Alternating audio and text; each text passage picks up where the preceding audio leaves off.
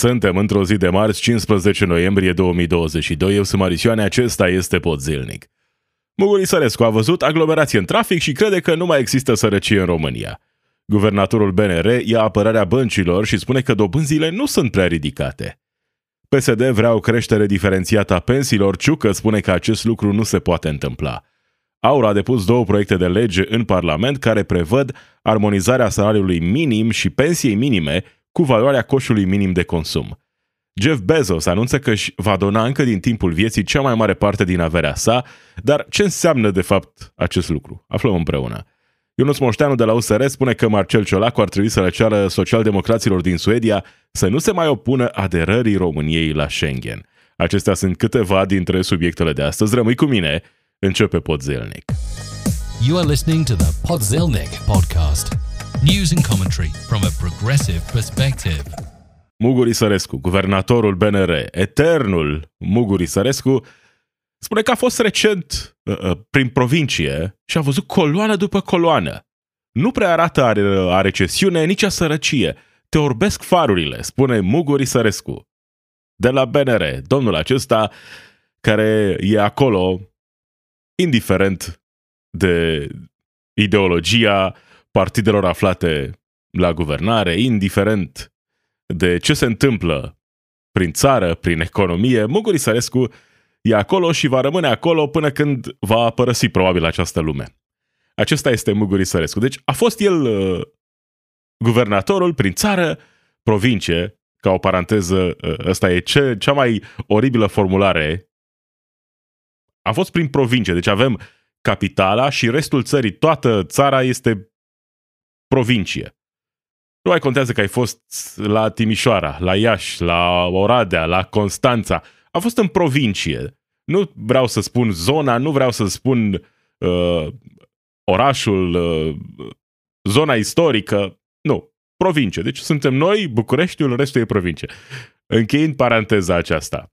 Muguri Sărescu, omul care se ocupă de cifre, de lucruri importante, nu ține uh, sub control Uh, economia în perioade dificile, e acolo la Banca Națională, gestionează lucruri importante. Tot timpul se uită pe date, pe statistici, uh, pentru a gestiona ce are de gestionat acolo. Și acum vine și ne spune așa o poveste. Știți, am fost eu prin țară, provincie, și am văzut aglomerație multă. Nu arată recesiune, nu arată sărăcie. Deci dacă eu am văzut aglomerație, nu arată sărăcie. Asta e ca acei oameni care din când în când mai postează pe internet, pe Reddit, Facebook sau mai știu eu ce alt forum. Cum? Cine zice că e sărăcie în România? Că am văzut eu aglomerație la mall. Cine zice că e sărăcie în România? Că am văzut eu cele mai scumpe mașini uh, undeva în România. De parcă așa arată sărăcia. Sărăcia nu vine la mall. Sărăcia e ascunsă. Cei mai mulți oameni săraci se simt rușinați ne simțim rușinați. Nu uh, ne afișăm, a, ce mândru sunt că sunt sărac. Nu, doar cei care ajung la un moment dat bogați încearcă să creeze o poveste despre cum au fost ei săraci și cum au ajuns ei extrem de bogați. De multe ori treaba asta nici măcar nu e adevărată, dar uh, sună frumos să spui că, uite, eu am fost sărac și acum am devenit foarte, foarte bogat, dar uite, am muncit, am muncit mai mult decât am muncit alții și de asta merit. Muguri Sărescu vine cu generalizarea asta. Am văzut o aglomerație, nu arată sărăcie. Știți, degeaba statisticile arată că avem o problemă uriașă cu sărăcia în România. Am văzut o aglomerație, deci nu e sărăcie. Să fie clar, a spus guvernatorul, nu e sărăcie, că știe el, că a văzut el. Același Muguri Sărescu spune că dobânzile nu au cum să fie prea ridicate, că sunt la jumătate din inflație. Această declarație vine după ce Consiliul Concurenței a pornit o investigație privind stabilirea Robor, cu acuzații de cartel. Cartel între băncile care uh, stabilesc, au stabilit împreună roborul. Cel puțin acestea sunt acuzațiile că s-au înțeles să ducă uh, roborul în sus. Hai să-l auzim puțin pe Muguri Sărescu și ce crede acesta despre rolul pe care îl are el și, mai mult decât atât, Banca Națională în uh, protejarea cetățenilor de abuzuri din partea băncilor. Deci, direcția supraveghere se ocupe, domnule, și de protecția consumatorului. Nu se poate. ea are altă funcție, direcția de supraveghere. Supraveghează banca să nu pice. Deci, dacă ar fi să te gândești la consumatorul de produse financiare, la cel care credite, nu, să uită la el și îi spune băncii comerciale, bă, du-te și ai banii înapoi. Nu să-l protejeze, să mângâie el pe crește și așa mai departe. Și v-am dat exemplu cu Nicu Cintesă că este pensionat și nu mai, nu mai face nimeni rău, că era mereu și ne metea echipa la băncile comerciale. Ori, de când au început discuțiile, inclusiv cu această confuzie, noi am fost foarte clare. Și discuțiile s-au repetat, de-aia vă spun, s-a discutat cu toate guvernele și cu toate parlamentele. Doamne, vreți să treacă la Banca Națională ca în Cehia, de exemplu, parcă în Cehia și Ungaria, dacă nu mă asigur, o trecut la. Trebuie lege să ne dea acest... Bun, uh, trebuie lege, spune Mugur Isărescu. Ok, poate că trebuie lege. Dar uh, nu e uh, interesant cum Direcția Supraveghere supraveghează băncile ca ele să nu pice. Adică Direcția Supraveghere le supraveghează ca să aibă ele în continuare profit, să rămână acolo uh, stabile, în creștere, să fie totul bine. Direcția Supraveghere de la BNR, ne spune Muguri Sărescu, nu are rolul de a proteja cetățeanul, consumatorul, chiar dacă observă abuzuri. Nu, rolul e să protejeze băncile. Și poate că are dreptate, asta este legea, habar nu am. Dar Muguri Sărescu este guvernatorul etern de la BNR. Cum a dat-o și pe asta, nu? Am vorbit cu toate guvernele, cu toate parlamentele. Păi dacă a trecut, a rămas acolo, indiferent de cine a fost la guvernare, a rămas acolo indiferent de echilibrul puterii din Parlament.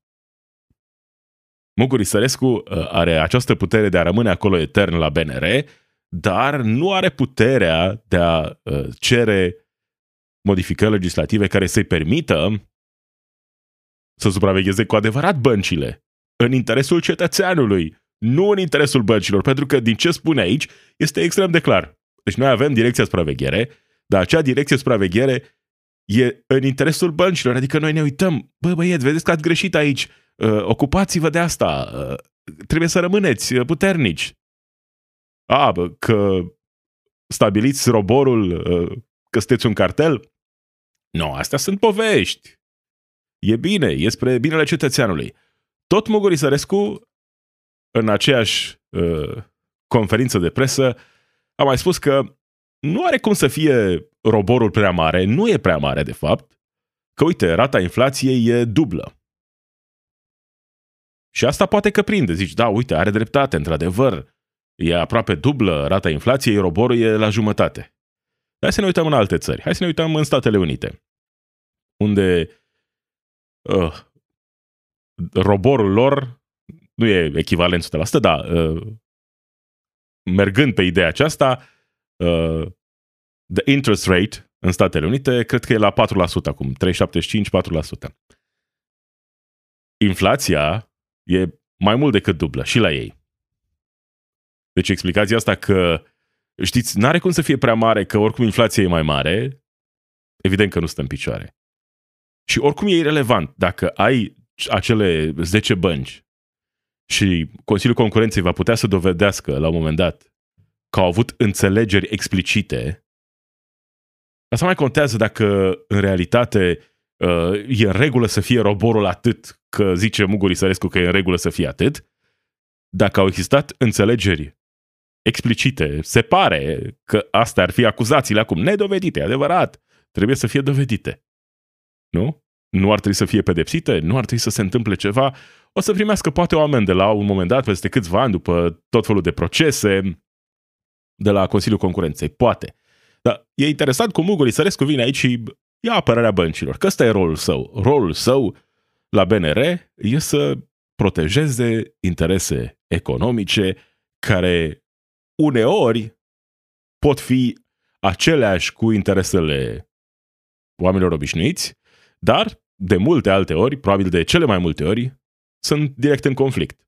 Iar Muguri Sărescu are rolul acesta. De ce este Muguri Sărescu etern la BNR? Pentru că reprezintă interese economice mult mai mari decât orice partid politic, mult mai mari decât orice majoritate parlamentară. Doar așa poți să rămâi acolo, pentru că ai susținere de la uh, oameni extrem de puternici, de la grupuri de interese extrem de puternice, care sunt în relații bune cu toate partidele politice care au guvernat România la un moment dat. A fost un pericol să plece cumva Muguri Sărescu, dar s-a înțeles și cu Viorica Dăncilă, care acum nu lucrează la BNR. Se înțelege cu toată lumea Muguri Sărescu ca să rămână etern și să reprezinte interesele băncilor.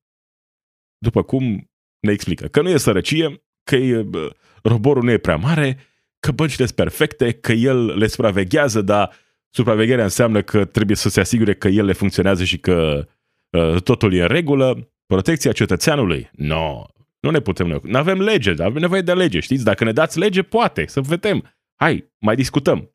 Vă sun eu, da? Ăsta e mesajul lui Muguri Sărescu. Partidul Social Democrat vrea o creștere diferențiată a pensiilor. Se va încerca o anvelopă de 15% pentru majorarea pensiilor, spune președintele PSD, Marcel Ciolacu. Asta cu creșterea diferențiată, uh, evident că nu se va întâmpla. Uh, am mai văzut încercări similare, uh, nu are cum să se întâmple, iar lucrul acesta e cu atât mai clar cu cât premierul îl contrazice în mod direct pe Marcel Ciolacu, nu putem să avem creșteri diferențiate de pensii. Acum, în esență, Marcel Ciolacu știe că treaba asta nu se poate întâmpla, că nu poți să ai creștere diferențiată. Nicolae Ciucă știe că treaba asta nu se poate întâmpla. Dar, revenind la mesajul pe care îl transmite Ciolacu, treaba asta ar trebui să se întâmple.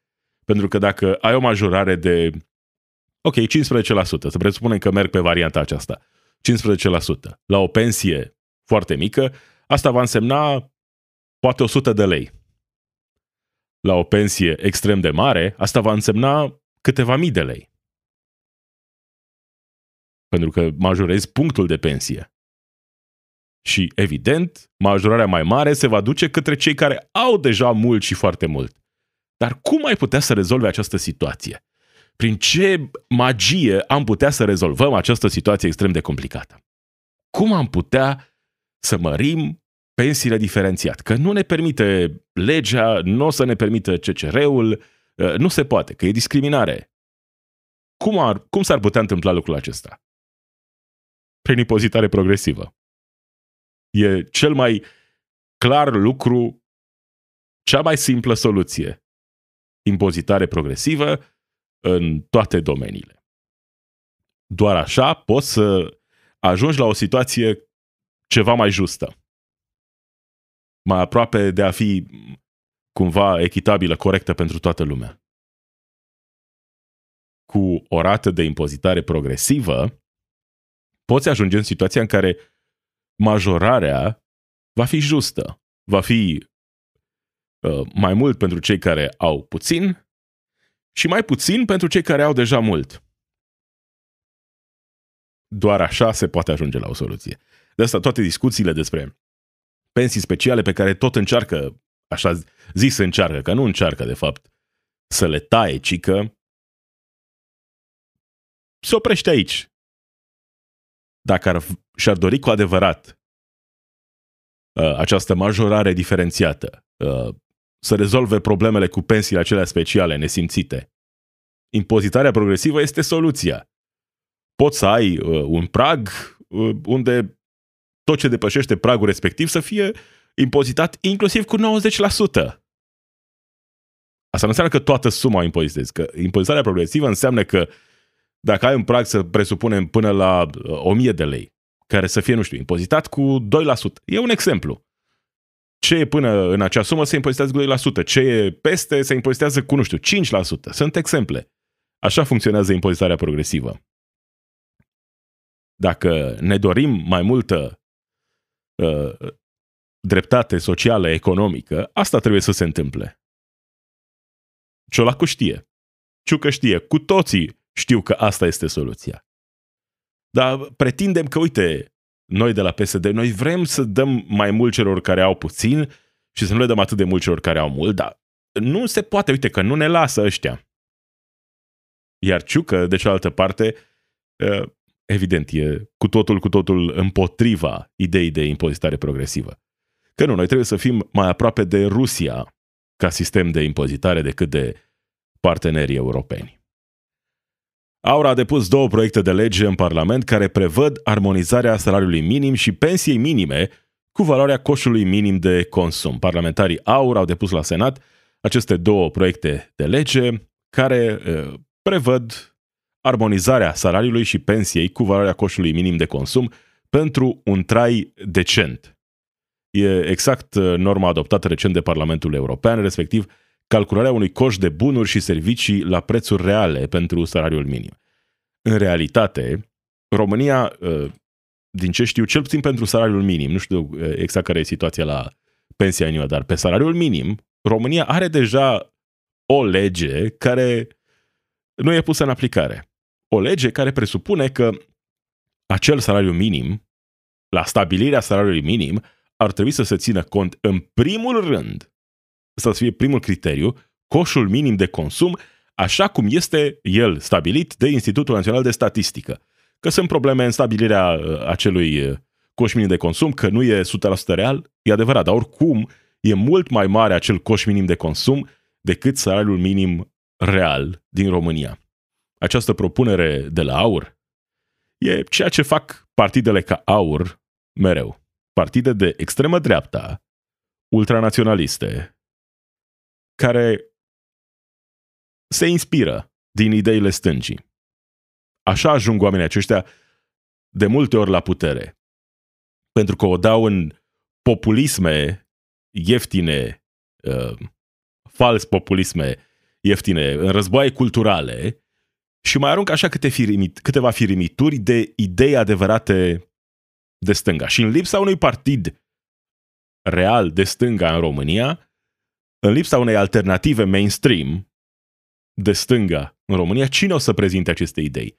O să le prezinte acești oameni care reprezintă extrema dreaptă, care în realitate nu își doresc nimic de genul acesta. Dacă îi auzi vorbind în alte uh, situații despre salariul minim, despre situația uh, economiei în România, în primul rând sunt preocupați de uh, situația prietenilor lor, antreprenorii, mai mici sau mai mari, care le spun că trebuie să aducem uh, muncitori din afară, că nu se poate, că uh, nu vor să muncească românii. Astea sunt problemele pe care le ridică de cele mai multe ori, că sunt lene, știți? Asta e problema. Dar acum știu că astfel de mesaje sunt extrem de populare. Știu că, în principiu, România este o țară ideologic de stânga. Dacă și majoritatea țărilor din lumea asta sunt așa. Dacă îi întreb pe oameni în mod direct, uh, ar trebui să fie bogați și taxați mai mult? Toți oamenii, majoritatea oamenilor o să-ți spună că da. Cu toată propaganda asta uh, ideologică care le-a fost băgată în cap în ultimii zeci de ani, chiar și așa, majoritatea oamenilor o să spună că da. Ar trebui să aibă toată lumea dreptul la servicii medicale? Majoritatea oamenilor să spune că da. Educația ar trebui să fie gratuită? Da. Uh, accesul la uh, transport ar trebui să fie gratuit sau măcar uh, accesibil pentru toată lumea? Cel mai mulți oameni să spună că da. Sunt aceste lucruri extrem de populare, politice extrem de populare, care, în astfel de momente, când nu există o alternativă mainstream de stânga, sunt preluate de astfel de partide, ca AUR. Inițiativa este bună, evident. Dar asta nu șterge cu buretele toate celelalte idei promovate de un partid ca AUR, care pretinde că e pro-libertate, dar de fapt sunt primii care vor să interzică tot felul de libertăți și drepturi fundamentale pentru minorități, de orice fel ar fi acele minorități. Uh, asta Astea sunt valorile pe care le prezintă. Vrem să ne impunem noi uh, religia, valorile noastre culturale uh, ca lege la nivelul societății. Dar cum conving masele de oameni, cum ne conving ei pe noi, cu astfel de mesaje. Că uite, o dăm în uh, naționalism, ceea ce prinde în momentul acesta, și mai băgăm și idei de stânga, care oricum sunt populare mereu și vor fi populare mereu. Sigur, dacă ajungem la putere, uităm de ce am promis noi ca idei de stânga, că asta a făcut și Trump în Statele Unite. Asta uh, nu s-a întâmplat nimic, de fapt, dar ideile pe care le promova Donald Trump în 2016 erau așa. Uh, uh, să vedeți ce sistem de sănătate o să promovez eu, o să fie pentru toată lumea, o să vedeți. Nu s-a întâmplat nimic, evident. A, trebuie să-i pedepsim, să-i taxăm pe cei care profită de voi, marile corporații. Din nou, a preluat din mesajul de stânga, pentru că a văzut că e popular, mesajul de stânga e popular. Când a ajuns la putere, sigur că n-a făcut nimic. De fapt, s-a dus și a mai tăiat din taxele bogaților. Că asta fac uh, oamenii de dreapta mereu, că asta e soluția. Trickle-down economics e soluția oricăror probleme uh, am avea în față. Iar cei de la AUR au consultați buni și știu că asta trebuie să se întâmple pentru ca ei să crească în sondaje în perioada următoare. Jeff Bezos anunță că își va dona încă din timpul vieții cea mai mare parte din averea sa de 124 de miliarde de dolari. Într-un interviu la CNN a spus că uh, uh, își dorește să uh, doneze cea mai mare parte din averea sa uh, în timpul vieții sale. Uh, vrea să facă lucrul acesta, spune cât de mult a muncit el pentru Amazon, da, știm cu toții, și că vrea să doneze, da, să doneze banii aceștia în timpul vieții sale, așa cum au făcut și alți miliardari ca uh, Bill Gates, de exemplu. Dar ce înseamnă când un miliardar ca Jeff Bezos, ca Bill Gates, spun că vor să-și doneze averea? De cel mai multe ori lucrul acesta înseamnă că oamenii aceștia vor uh, crea o fundație și că vor dona banii acelei fundații care este a lor sau uh, controlată indirect de ei. Iar acea fundație care primește banii va avea tot felul de acțiuni. Unele acțiuni legitim caritabile. Dar pe lângă asta va susține idei, oameni, partide politice, pentru a câștiga și mai multă influență. Au înțeles că pentru a rămâne puternici, pentru a rămâne ei uh, acolo unde sunt, trebuie să controleze ideile care circulă prin societate. Iar pentru ca acest lucru să se întâmple, trebuie să controleze lideri politici, lideri de opinie. Trebuie să aibă uh, mereu un lobby puternic. Trebuie să aibă puterea de a-și impune propria viziune în lume. Chiar și atunci când intențiile par bune, în realitate, evident că nu este în regulă ca un miliardar să aibă puterea de a influența guverne, uh, politici de sănătate publică. Evident că ăsta nu e un sistem sănătos în care vine Bill Gates și spune uite, așa ar trebui să facem cu vaccinurile pe timp de pandemie. Și asta nu e o conspirație, e realitate.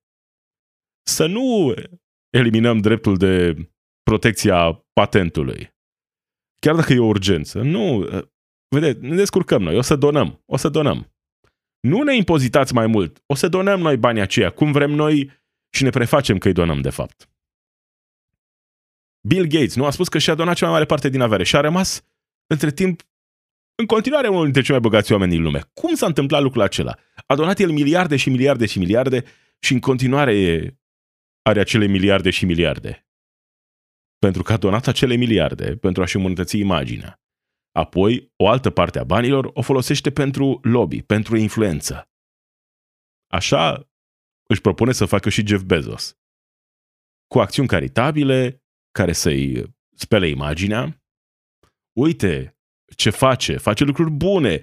Ce contează că își disprețuiește angajații, că îi tratează într-un mod oribil? Ce contează că distruge tot ceea ce a dus la prosperitate în trecut pentru oameni. Ce contează că distruge mici afaceri? Nu mai contează, că uite, că face lucruri bune.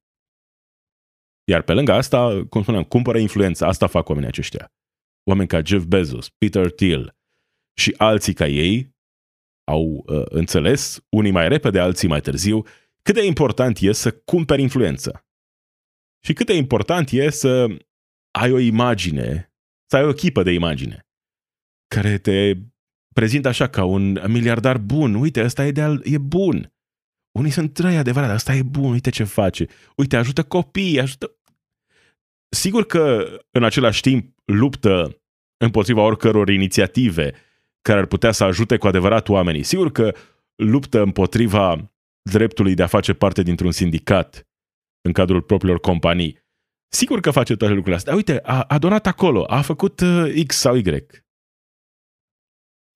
Așa procedează miliardarii planetei, așa pretind ei că sunt uh, niște actori uh, net pozitivi la nivel planetar. Și înainte de a încheia, Ionuț Moșteanu de la USR uh, îi cere lui Marcel Ciolacu să le spună democraților, social-democraților din Suedia să nu se mai opună aderării României la Schengen, scrie g4media.ro. Uh, domnul Marcel Ciolacu uh, fie nu a înțeles ce a spus liderul social-democraților din Suedia, fie a mințit cu intenție în România, spune Ionuț Moșteanu. Ceea ce, ok, poate să fie adevărat, să vedem care va fi până la urmă poziția Suediei. Marcel Ciolacu a spus într-adevăr că tot, uh, tot socialdemocrații din Europa susțin uh, intrarea României în spațiul Schengen. Rămâne să vedem dacă lucrul acesta va fi adevărat. Dar, între timp, noi știm că Ionuț Moșteanu, USR, fac parte din grupul Renew Europe, nu? Iar în acel grup e și premierul Olandei, care e primul care e împotriva intrării României în Schengen. Deci cum vine asta? Ionuț Moșteanu îi cere lui Ciolacu să vorbească cu socialdemocrații că a mințit. Ok, dar poate că aveți și voi o treabă. Hai să se ocupe Ciolacu de Suedia și poate vă ocupați și voi de Olanda, nu? Dacă sunteți în grupul Renew în continuare. Dacă aveți acolo putere de influență, nu? Că fostul vostru președinte e președintele grupului Renew, nu? Poate că încă mai are putere de a influența. Dar evident că nu, pentru că deciziile acestea sunt luate la nivel național, în interes național pentru țările respective. În interes, poate e prea mult spus național, în uh, interes politic la nivel național. Dar e amuzant cum poți să prezinți un astfel de subiect fără să menționezi cumva că uh, sunt probleme și pe altundeva, așa cum face Moșteanu. Nu? Ah, da, cam acesta a fost pot zilnic Marisioane sunt eu, zi bună.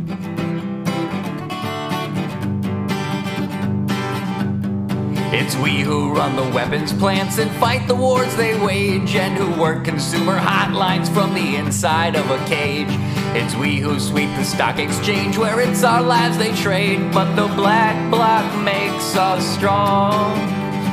Solidarity forever, solidarity forever, solidarity forever, for the black what makes us strong.